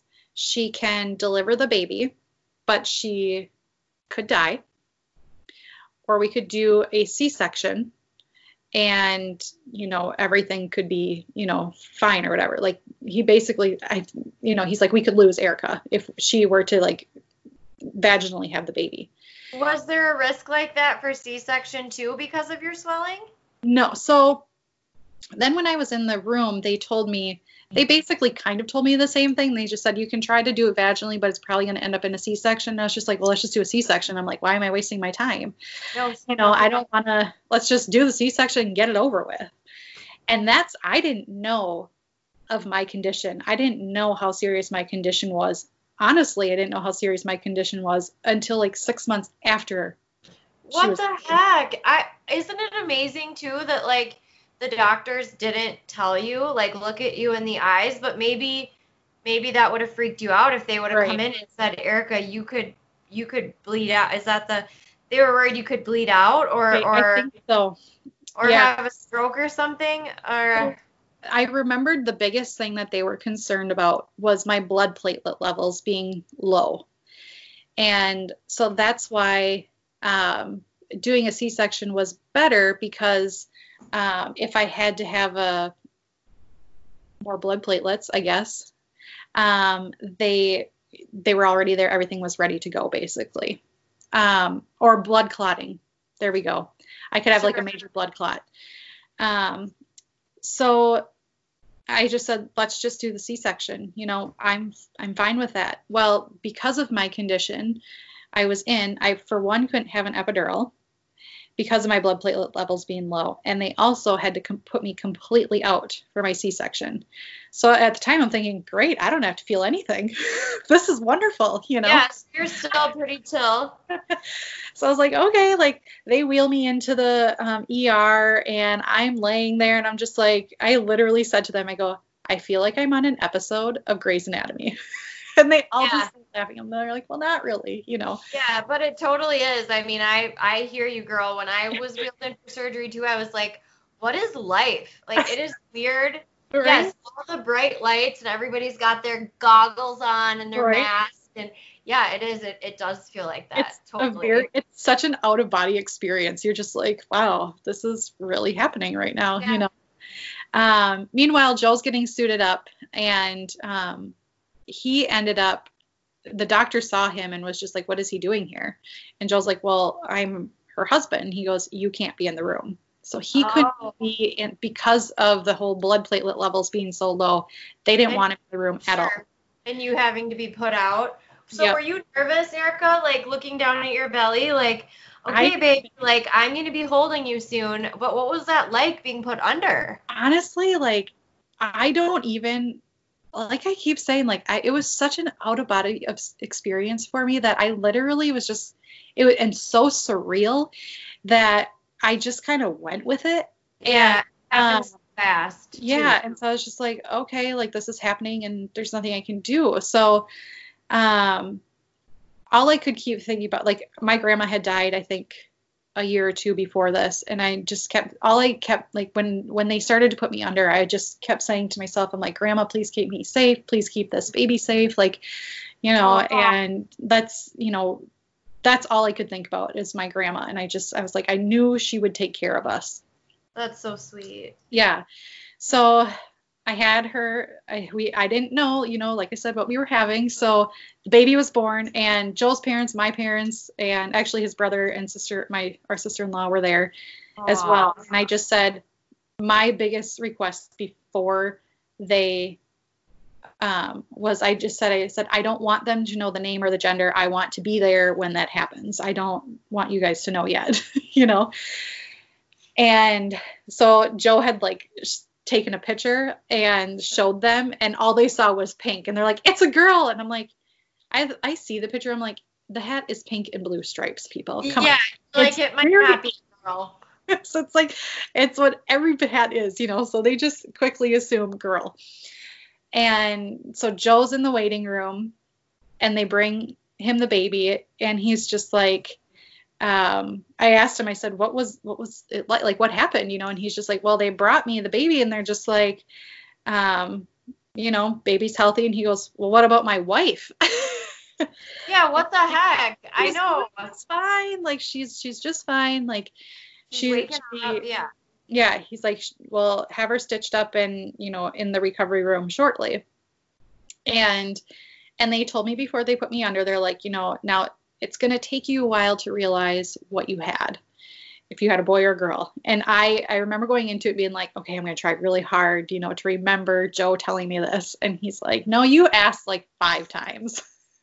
Oh, funny. And so the big and I told him I go next time if they put me out you got to record me because I, my You response yeah my response to him was is that all you Majeski boys do is have girls first because both of his brothers had girls first Funny. and I thought she was a boy so I was shocked either way um but yeah so everything um went fine um she was healthy um I will say recovering from a C-section is very hard. Um, so there's that. But you know, like I said, now with HELLP syndrome, I didn't know like this was what I had. Like I knew I had HELLP syndrome, but I didn't really ever look into it because now I have this child to take care of, and I don't have time to like Google things anymore. Right. And so we were um we were going to actually well, I, I went to my doctor appointment and she just said, you know, like, yeah, you had HELLP syndrome. And I was like, okay, like whatever, like didn't cross my mind to know, ask her what it was or anything. And um, she's like, you know, but she's like, because you had it this time, we'll know now next time if you have a child, if you get pregnant, like basically you just take baby aspirin um, during your pregnancy and that's supposed to help with the preeclampsia. And I'm like, okay, sounds good. You know, I'm delirious, you know, because it's been a couple, probably like six weeks, you know. And so now Hazel's at going to daycare and we were on our way to pick her up. And I just said to Joe, I go, I had HELLP syndrome. And he's like, yeah, you did. And I'm, I was like, I should know what this is. I don't know what it is, you know? Yeah. So now I Google it and I was like, oh, I didn't realize this was life threatening. Like, I could have died. And he's like, Yeah, that's why I was so freaked out. And I was like, I literally had, I was just completely oblivious to Really it. didn't. Yeah, because I no one not- like literally looked you in the eye and said like, Erica, this is serious. Right. I'm sure they didn't want to freak you out, but it's like, gosh, why? Yeah, Right. I, I feel like they should have empowered you to to be more knowledgeable about your situation. But again, it's like women health women in healthcare. It doesn't seem like we even have an understanding of what we're going through, like you said. Right. So And Dang. so much happens with your pregnant, like everybody's pregnancy is so different. And I Yeah. mean, it's, it's just crazy that, you know, and something that I thought so little of when we took a birth class that I should have actually paid attention to, you know? yeah, and so basically like my the part that i had with it was my blood pressure wasn't like part of it is um, your blood pressure being high. Mine was high but it was never anything like super high where they were concerned. Um, but i had the swelling and um, that pain that i had was actually really bad. And that's like i don't know if it was like one of the last things to know. And now you know when i talk about like when i was in the shower and like seeing those spots like that's actually a sign of preeclampsia. Wow, and so like that's why i want to talk about this too because it's like if somebody were to have these symptoms and they just kind of brush it off like it's no big deal. I'm lucky that i just called the doctor just to be like what is this? Like, yeah, like you know come in and get let's check you out kind of thing. Yeah. Yeah, yeah, so basically and like I, I feel like I've heard of like preeclampsia. You know, like people say that, but it's like, yeah, there's not really. I don't really feel like I have an understanding of what it is, and for sure, HELLP syndrome. Like, I've never heard it be called that, Erica, until you told me. So Yeah. So HELLP syndrome is a so I'm looking at the website right now because I'm like I want to make sure I give an accurate description of what it is. I have it up too, and I'm like, yeah, was your liver in pain? But you said Yeah. So like, um yeah, it- so it's a variant of preeclampsia, but the H is hemolysis. Um, so the breakdown of your blood cells. EL is elevated liver enzymes, and LP is low platelet count, which is what I had the low platelet count. Um, and then there's symptoms of it. I never had a headache. I was never nauseous. Um, I guess maybe, well, it says ad- abdominal or chest tenderness and upper right upper side pain from liver distent- distension. Yeah, I and know- gallbladder disease is sometimes Yeah. common because it does. It's like right in your sternum, but in your back, kind of like you said. Right. Yep. So I didn't have any bleeding. There was a little bit of change in my vision and obviously the swelling. And so when they did that urine test, because I had to, you know, I had to pee in a cup when I got to the hospital, um, I'm guessing there was probably protein in my urine, which is why they said you have HELLP syndrome. Yeah, and So- and then they brought because they did you do your urine test at the first hospital with your doctor, or Yeah. did you give it once you got over? I did it. I I might have actually. No, I only did it when I went to, uh, when I got to Hastings. Okay, so they're the ones who saw that it was it was a risk. Yep.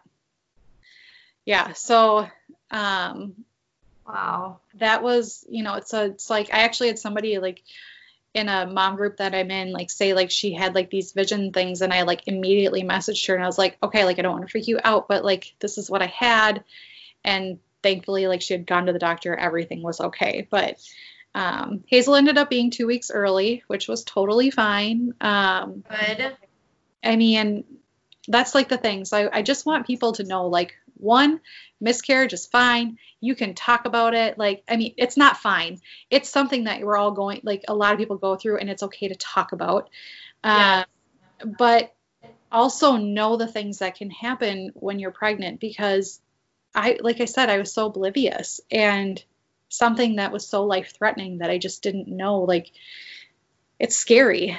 And and that's now leads to we're talking about do we want to have another baby you know do we want to expand our family and honestly like we've talked about it and joe's just like i'm i'm good with one i'm like and i go but are you fine with one because you're scared you don't want to go through what we went through the first time he goes i don't want to do that again erica Wow. and and so I i bet felt so powerless. Like right just as a man and a husband and being your protector, like knowing that you're going through that, I bet that was so hard for him too. Yeah.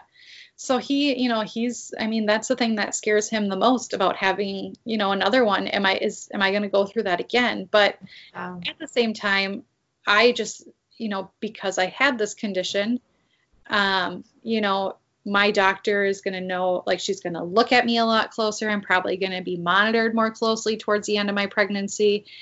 I'll take baby aspirin to, you know, help with um, swelling. Um, so there'll be things that they're going to watch for if I get pregnant again. right. And will you always have a C-section? Like Yep. So I can have I can have a VBAC, but I I'll just do C-section. feedback is when they like suck it out of you, suck the Yeah. baby out of you. Yeah, that's crazy. That Yeah. that. Like no, Dang. but I'll just do the C-section. I've got the scar and I'm okay with it. So, um, it is it is a harder recovery. I know. Um, Oh. God, girl. So your incision was from the right side of your hip all the way to your left. Yeah, it's not. It's probably it's not even that big. It's probably 10 inches, 6 inches. Yeah. yeah, it's not a huge um, scar by any means, and you can't even see it with like uh, like your um, like a bikini bottom on. You can't even. It's Okay. so low. Like I didn't realize how low it was. I thought it was supposed to be higher, but Yeah. but it's actually pretty low. So, um, but and and talking about like having another baby, like are we going to go through miscarriage again? You know, and that's so like now as we talk about it more about having another baby, I always like my emotions are coming back of like, are we going to experience another loss again? Is this going to take, you know, a long time for us to get pregnant? I am getting older. You know, I'm not It's You know, scary. yeah. it's very scary. Like it's my emotions are coming back as to all of that stuff. You know, will we struggle? Am I going to be am, I going to have a healthy pregnancy? Like there's a lot that goes into it and it's it's just very scary, but um you know, if if I if we can be blessed to have another child, obviously I I'd love to, but if it doesn't happen, you know, it's going to really suck, but um I I do there are a lot of emotions that go into it. Go Oh yeah, and it's so much fear too, which you hate to say, but like even looking on this website you gave me, it says that um, in developed countries, the stillbirth rate in utero death of the baby after 20 weeks is 51 out of a thousand pregnancies. Like that's pretty high. yeah. It says Yeah. this rate is higher than both severe preeclampsia and eclampsia. Mm-hmm.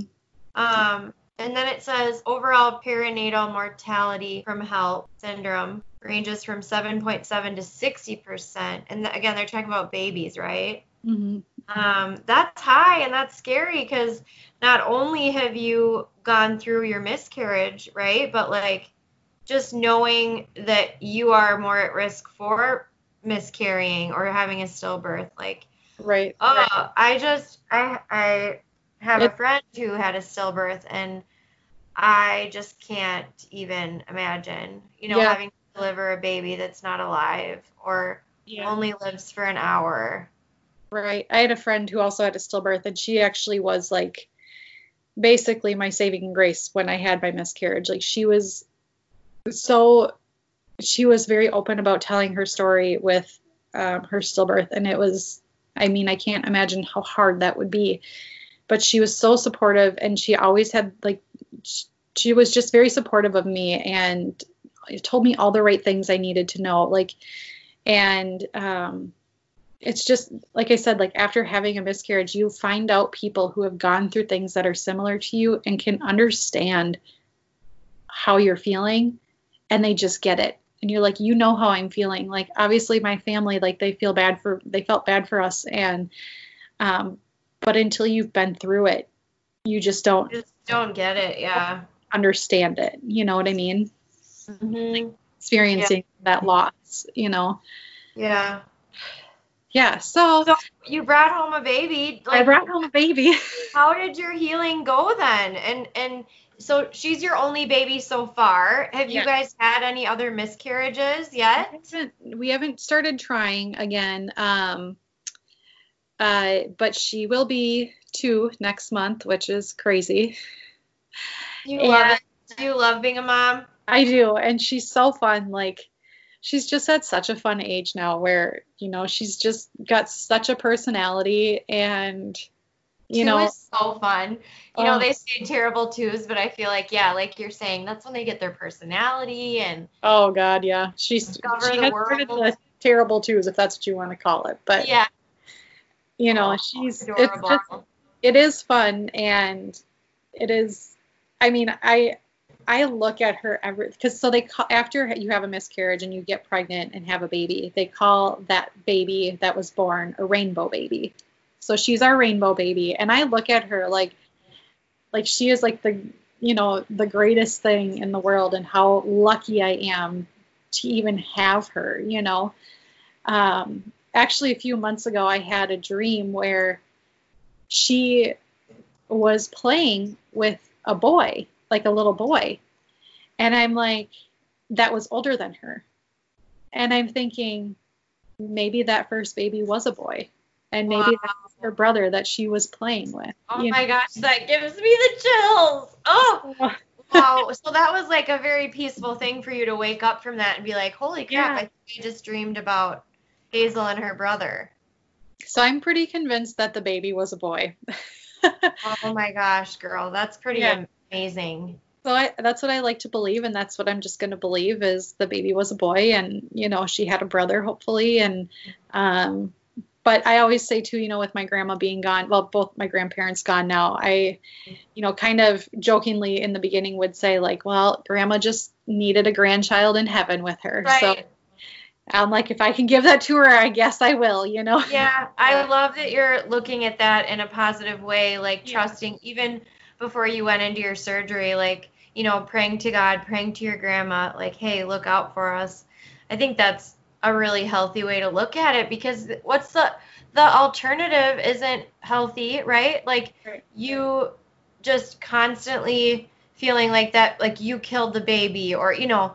Whatever horrible things or fears that you could let into your mind like Erica the fact that you can look at that loss and say like grandma's with him is pretty cool. Yeah. Yeah. I try to be I mean, yeah, it is hard for me and I still have days where, you know, I think about that baby all the time and it's it's something you don't um forget about it. You don't like cuz some people will just say like, "Oh, just forget about it and move on." I'm like, it's not something you just forget about though.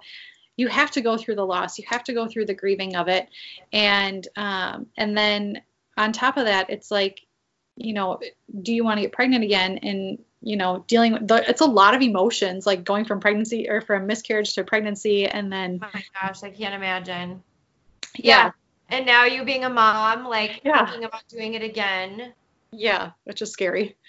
Um, but it's just, I try to be, even though I grieve with a lot of it still, I still try to be positive about it. You know, I still, you know, I still like to share, like, I like to share my story because I just, like I keep saying, like, I just want to make sure that if there's somebody out there who can just relate to me and just they need somebody to just listen to, and listening to this is going to help them heal and, and heard, then I'm glad that I could help that person. Absolutely. So, absolutely. Yeah. yeah. We need to talk about all this way more in our society. and, you know, yeah, I agree preeclampsia, that's pretty common. And like, Mhm. ovarian cysts and like just the amount of chemicals that we're around every day, right? And like Yeah. our hormones, like you said, and birth control. I mean, everything surrounding all that is such a toss up with each individual person. Right. Um, right. So with you being adopted, have you have you and Joe talked about potentially adopting? What are your feelings about that? I I would love because I am adopted. I've always said that I am not opposed to it. Like I I would love to adopt because if I could do what my parents did for me, like Yeah, your parents are great. great. so I mean, yeah, if if it came down to like us not being able to get pregnant again, I would love to visit that issue because or that not issue, but I would love to visit that conversation with Joe Yeah. because um you know, I would lo- love to be able to give a a baby their a, a home, you know. Yeah. Yeah. Uh, Or or even like have you guys thought about getting a surrogate or anything know, like I- that? Yeah. Dude, you know have so many options, but Erica, the more babies you have, are you more at risk of dying? Like does your risk go up? Does your preeclampsia and your HELLP syndrome get worse with each pregnancy? I wonder if you're more at risk each time. Um, so I could have a perfectly normal, healthy pregnancy and not have HELLP syndrome again. Wow. Um, but um, like some, and I've heard of it being like where somebody has like a healthy, normal pregnancy the first time, and then the second pregnancy, they might have HELLP syndrome. But um, Gosh. yeah, I could probably get it again, but um, you know, they're obviously going to be monitoring me extra close if we do get Right. again. So Right. And they'll, yeah, thank God it's not like a foreign thing for you. You know that this is a possibility. You Right. and Joe both know how to advocate for yourself this time around. And right. I mean, I think it's cool that you're not giving up, you know, in your little family. Do you guys think you'll try again or you just don't know yet? Well, with me, because of having HELLP syndrome, um, my doctor told me to wait two years to get pregnant again. And honestly, I was like, oh, I'm fine with that. I'm not even close to being ready. You know, and when I had Hazel, I was like, no, I'm I'm Yeah. good. You know. Um, we are talking about it more now because obviously, if I, because I'm a planner, I need to make sure that this baby, this next baby, would hopefully not be born between Right. November. Right. And how, and how many runs can you get in before you have your baby? Right, exactly. Oh, man. So, uh, Well, it's exciting. You'll definitely have to keep us posted. And for sure. you know, heck, girl, if you get pregnant again and, you know, whether great things happen or there are more trials down the road, like I'm here for you. I think it's great that you shared all of this and, you know, it's a journey, right? Life's a journey and the fact that you're able to create a human life is remarkable. So, yeah, I just pray that you stay healthy and so like what has this taught you now as a mom and as a citizen like and you working in the job you're in like what understanding has it given you now going out into the world or what goals do you have just as a woman moving throughout life after this loss Um, well, I will say, like, I look at life a lot differently um, from having her. Um, I'm also thankful for a job that gives me the ability to work from home and be flexible um, for when she's sick or daycare closes or whatever. Well, or when COVID happens. right yeah another virus closes. but, um, and, you know, you, I, and that was one thing too. So when we, when COVID happened, our daycare, because we go to an in home, she closed for seven weeks. Hazel was home. Ah. And our, thankfully, my job was super, um, fle- they were flexible with everybody who had children and had to have kids home and you you know, have to be to work yeah. and for children at the same time, you know.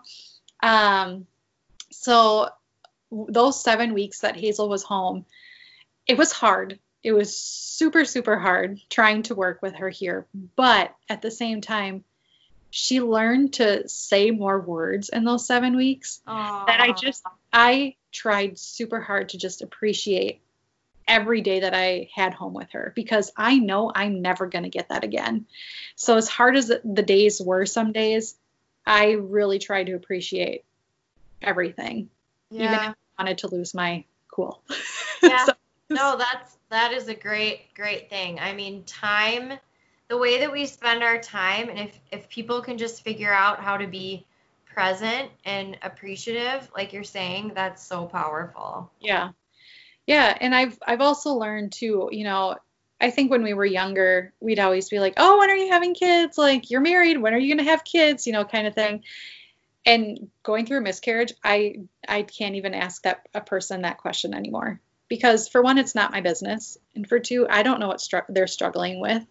So, it's just not a question I ask anymore because I don't know what somebody might be going through. So, um, because I know, like, I know there are people out there who get married and they're just like, yeah, we're gonna have kids right away, but you know, you don't know like where they're at, and Yeah. so I've just kind of quit asking the question, and because it's not my business, and you know, if something happens and they want to reach out to me because they had a miscarriage and talk to me about it, I'm here. Like, Great. Yeah. Yeah, I know there's so much pressure too around that, like you're saying. And I know on the podcast we've talked about comparison and but it's hard because we're young women and we're newly, you know, engaged and married and it's like, yeah, it's it's very easy and common even for mother-in-laws, right? To be like, oh yeah, when are you gonna give me another kid? And it's like, Right. hold on.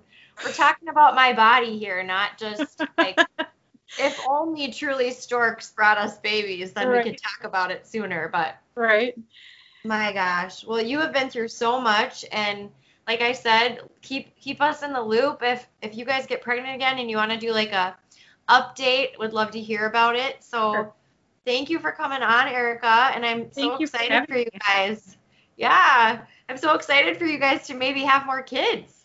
Or not. Or not. No pressure. But yeah, right. We'll see what happens. yeah, it's pretty amazing too, just like how resilient you were without even knowing the true dangers, but you just like trusted the doctors and Joe was there and your family was there and I'm just so happy everything went so well because it really could not have gone so well had you right, delivered that baby naturally and bled out or something. right.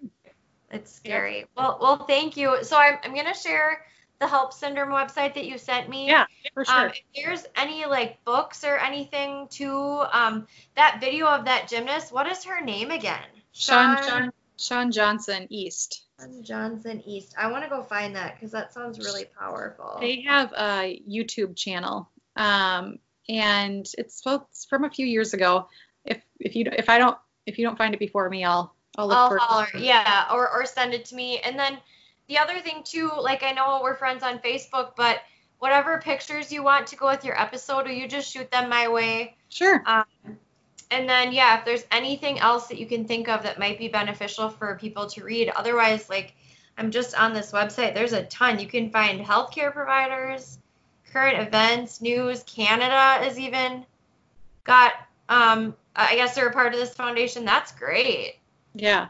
Um, very cool. Well, thank you, Erica. This is super great. I'm so happy you were able to come on. Well, thank you for having me. I was a little nervous in the beginning, but like like you said, once you get going, it's not so Yep. bad. No, you did a great job, and editing is going to be super easy. I don't even feel like there's really much to edit. It's great because we have an hour and 44 minutes of content, which is rare because sometimes people don't share very long. So Right. thank you for just being so vulnerable. Yeah. All right, girl. Well, it's good Well- to chat with you. You too. You take care. And um, are you cool too? Are you on Instagram? Like, Yeah. if people want to talk to you, how should I get them connected with you? Um, I am on Facebook and Instagram. My Instagram is just El Majeski. El Majeski. That's easy Yeah. enough. That's just fine. Perfect. All right. We'll see you later. All right, Erica. Thanks for sharing your story. yes. Thank you for having me. Have a great day, and we'll be in touch. All right. Sounds good. Bye. Bye. This has been Push Diaries Podcast. Please visit our website at pushdiariespodcast.com to see our mission and learn more about the guests. This is your podcast too. I want to hear your stories. Email me at pushdiariespodcast at gmail.com and consider supporting the show by going to patreon.com forward slash push diaries podcast. Thank you for listening.